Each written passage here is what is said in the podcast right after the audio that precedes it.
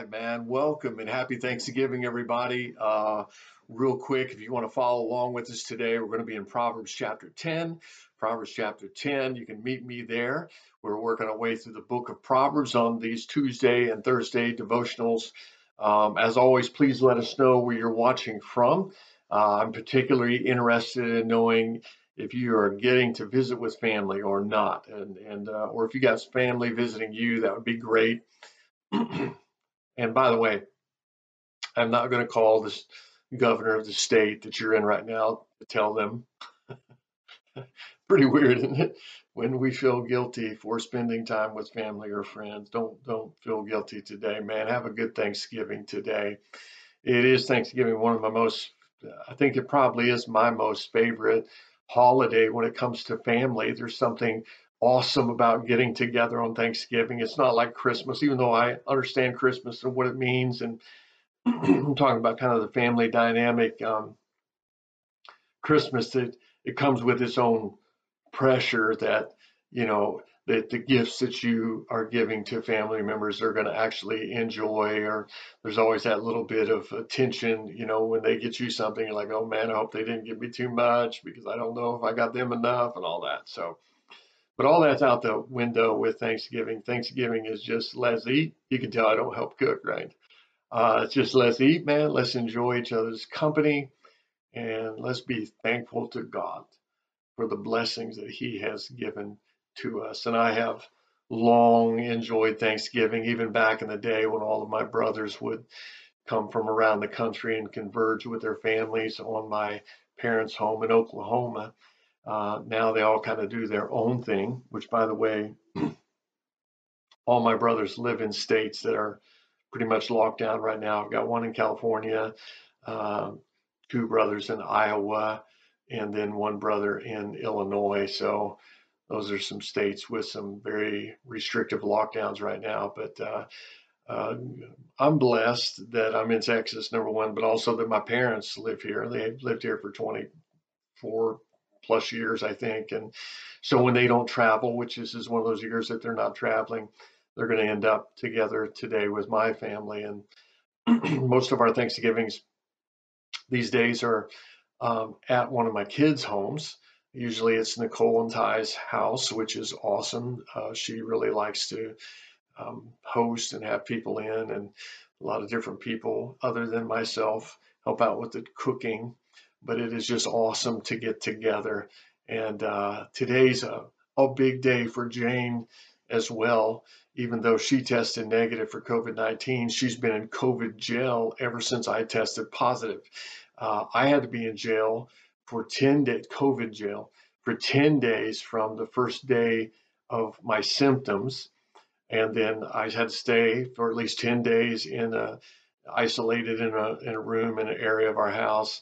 And, and then I had to go at least twenty-four hours without a fever before I could get out, which I did. Uh, that was uh, so this past Sunday when that time ended, Uh, Sunday afternoon, but Jane was advised uh, by the C D C website to do fourteen days in lockdown. So even though I had it, I was in lockdown less than she was, but uh, she gets out of lockdown today, today. And we get to go sharing a Thanksgiving meal with our family today. So it'll be the first time that we've been around family in, a, in two solid weeks, and we are both so ready to see family and see uh, the grandkids and so forth. But truly special Thanksgiving for all of us in these weird times that we are living through. So no matter if you are local right now or you're traveling around to see your family or friends, um, please know this. Your church family loves you. We love you, and we're thankful that you're part of this church family. And, and I'm blessed by this church family that encourages each other uh, through good times and bad. And you know, we're going to do that while we're here on this earth, and we're going to throw a big party together in heaven, which will be awesome as well. But if you, if if today, I understand that times are different and that there's the potential that some folks are ending up alone today. And if that's you, like if you have a pre-existing condition, so you can't be around anybody right now, or you've been exposed to COVID, or you've had COVID or whatever, or your family lives far away or in one of those states that is locked down uh, and you're unable to travel there. Uh, so you you and maybe you or your spouse have just ended up alone today, uh, doing, doing Thanksgiving on your own. Well, do me a favor. If that's you, please comment today in the comments on YouTube or Facebook, and just let us know. Just let us know that you're celebrating Thanksgiving today by yourself. And, and then I would request this of everybody else who's watching. If you do see someone who comments that they're going it alone this year, um, do what we're supposed to do as a church family and encourage that person or those people, and jump in the comments and just show them lots and lots of love. And, and I just want you to know, if you are kind of alone this time around, uh, it may feel like you're alone, but uh, you're not alone. Uh, God is with you. His word says he will never leave you or forsake you. And this crazy church family is with you as well. Amen, church family. So be encouraged. And if I were there, I'd give you a big hug because I have antibodies. Got them the old-fashioned way. So uh, for the moment, I can't get COVID and I cannot give the virus. So I would be the designated hugger at your party if I was there. Uh, but anyway, uh, as stated, we're working our way through Proverbs, and today we're going to be in chapter ten. And just like we did on Tuesday, what I want to do is just focus on a few verses. So if you've got your Bible open, I want you to meet me down in verse one, two, three, in verse four. In verse four, Proverbs chapter ten, verse four, it says this: lazy hands make for poverty. Lazy hands make for poverty, but diligent hands bring wealth. Diligent hands bring wealth. He who gathers crops during the summer is a prudent son, but he who sleeps during the harvest is a disgraceful son. I want to talk for just a few moments here on this Thanksgiving Day about hard work, and I don't want to make anybody feel guilty today for not working on a holiday. Uh, obviously, this is a holiday that we're supposed to take and relax and be grateful. But I do want to be true to the text as we go through Proverbs and the assignment that I have of speaking to you from this chapter. So uh, let me read that one more time and then make some observations from God's word again, uh, down in verse four. Lazy hands make for poverty, but diligent hands bring wealth. Lazy hands make for poverty, but diligent hands bring wealth. He who gathers crops in the summer is a prudent son, but he who sleeps during the harvest is a disgraceful son. Now, we serve a God who is responsible for every single blessing that comes our way. That's what we learn in Scripture. James chapter one, verse seventeen says that every perfect gift comes down from heaven above, from the Father of heavenly lights, who does not change like shifting shadows. That's what Scripture tells us. Everything good. Everything good in your life comes from the hand of God. Do you believe that? Say amen. Uh, Deuteronomy chapter eight, verse seventeen says, you may say to yourself, my power and the strength of my hands have produced this wealth for me. But then he says in verse eighteen, but remember the Lord your God, for it is he who gives the ability to produce wealth. So verses like that, plus um, Ephesians two, eight, and nine, it is by grace that you're saved through faith, um, not by works, so that no one can boast. So that concept is again and again in Scripture, that we are one hundred percent dependent upon God, one hundred percent reliant upon God. That even as this last series that we have gone through, the, the fruits of the Spirit, that it's God that's producing the good things in our lives. It's not us. That we just cooperate with him. So it seems like to some people that when the subject of work comes up, or of working hard, that it's almost an opposing view to living a godly, grace-filled life. Like if you work hard, then you're discounting the work that God has done for you. Well, I don't know, man. Uh, I do know. I'm going to give you the answer in just a moment. But yes, we depend on God for everything. However, however, there are numerous texts in the Bible that where God is telling us to take what he has blessed us with, our talents, our abilities, our giftings, our hard work, and, and produce a result with those things. Like the gifts that God gives to us is a starting point. I, I, I used to have a plaque. Uh, one of my best friend's parents gave it to me when I graduated, and it said, um, uh, what you are is God's gift to you. What you do with it is your gift to God. So I think that that's probably pretty true, that the blessings that you have are a gift from God, and what you do with those blessings is your gift back to God.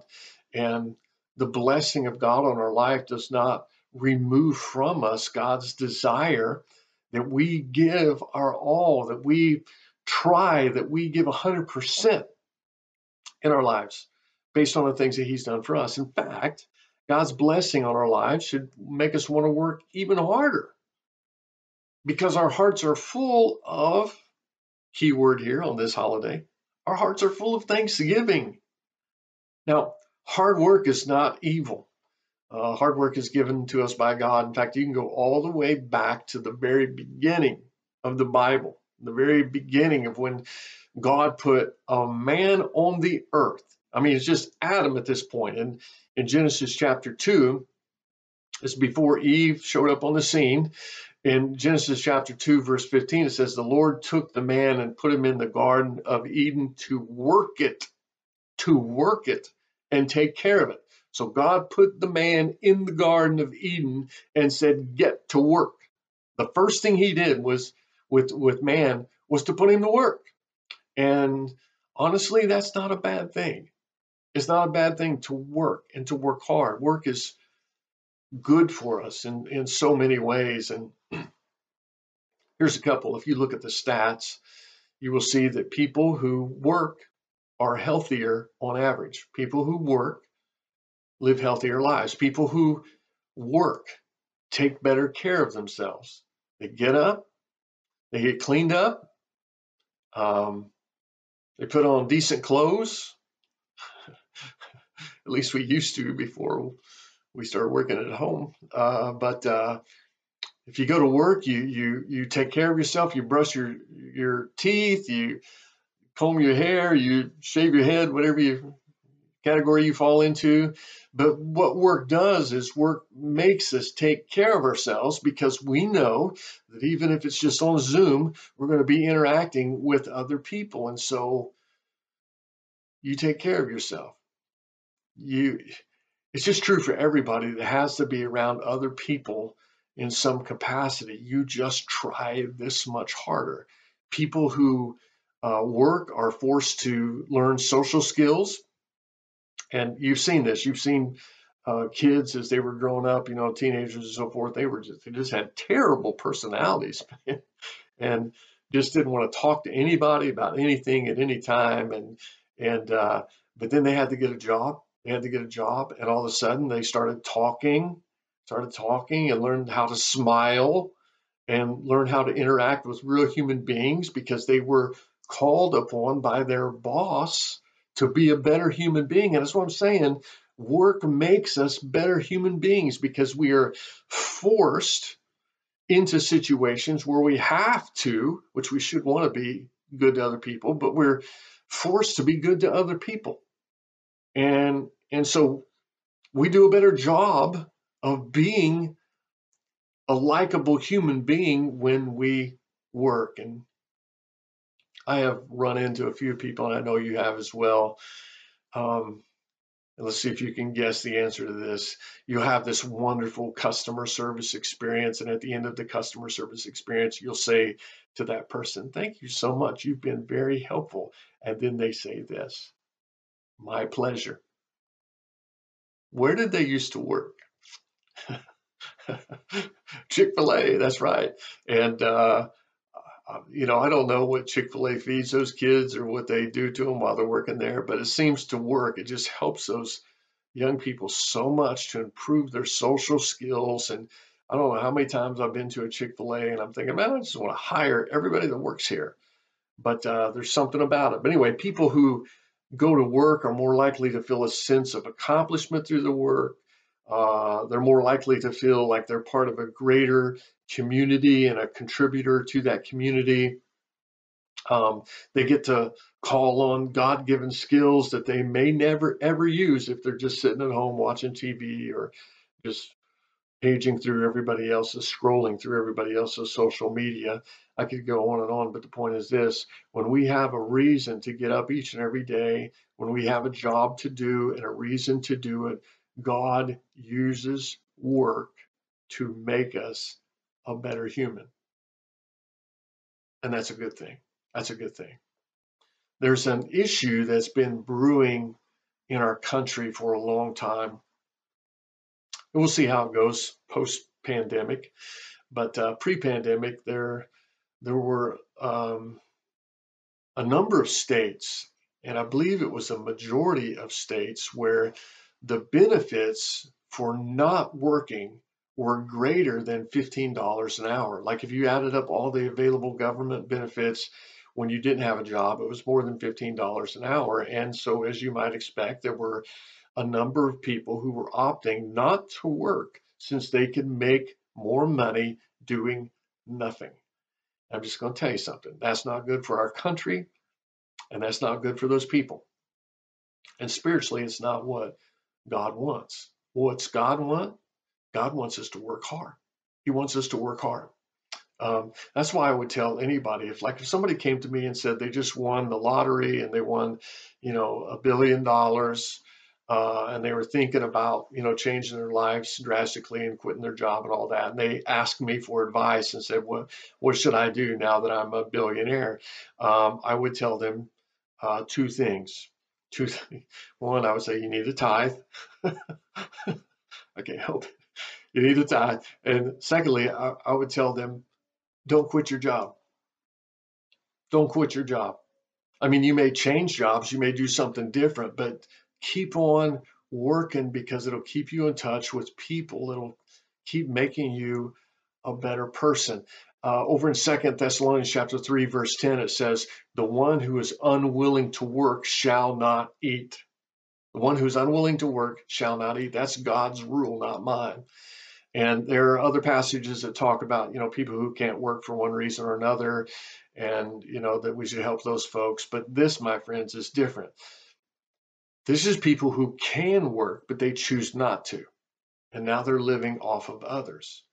God's rule is this: if you're unwilling to work, unwilling, not unable, if you're unwilling to work, no food for you.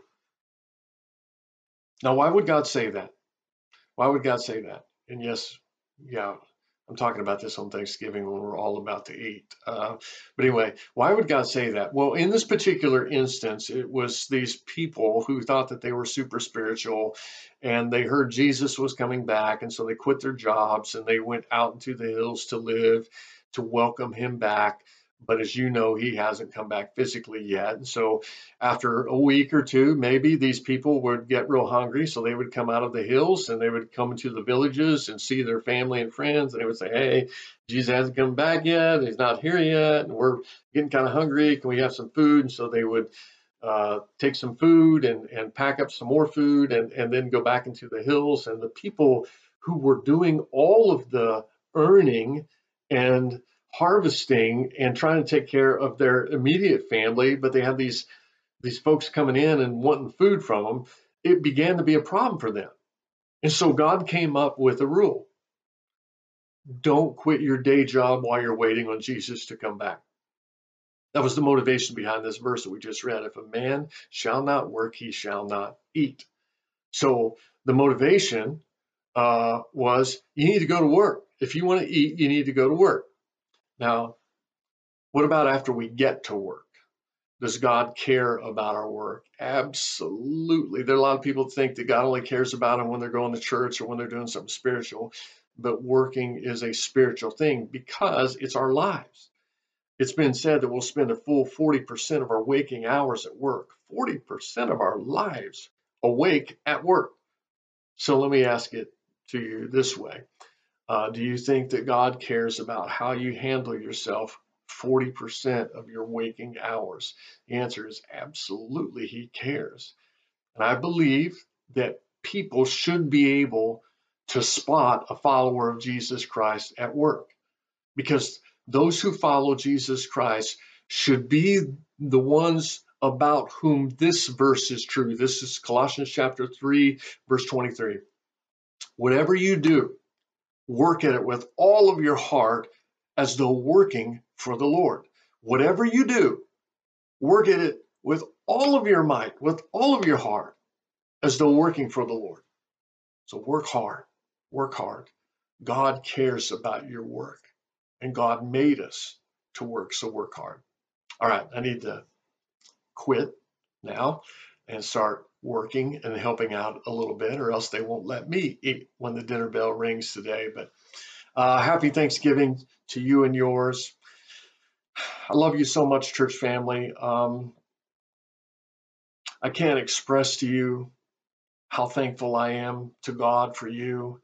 It is the joy and honor of my life to be able to be a part of this church family. And even if I wasn't pastor, I would consider this the most special group of people on the earth. And I'm, I'm humbled to be a part of this church family. And I am praying for you today. And I hope that you can find some moments today just to think about the blessings of God that he's given you in your life. And I know it's been a tough year, but I'm just going to tell you something, man. If you look, you're going to be able to find some blessings. And that's what today's all about, is to, to be able to sit back, maybe talk it out with some on Zoom, or uh, if you are privileged to be in the presence of others today, and, and, and also with God, and just say, these are the blessings that God has put in my life this year, even in a tough year, and I thank him for those things. So, all right, let me pray for you, and then we'll be done. Heavenly Father, I pray that you would bless each and every person that is joining us right now, that is listening right now. Thank you for the blessings, God, that you have bestowed upon us. I ask an extra special blessing, Lord, uh, on the lives of those who need some extra encouragement today. And I know that we have some who are joining us right now, Lord. Give them what they need today. I pray that you fill them up, Lord, with the joy of your salvation once again as they look to you. And I pray this in the name of your Son, our greatest blessing, your Son, Jesus. In his name we pray. Amen. All right, so uh, remember, no services tonight. But I will see you on Sunday morning, uh, my first time back post-COVID, and I cannot wait. So happy Thanksgiving. Love you, and may God bless you and yours. Bye-bye.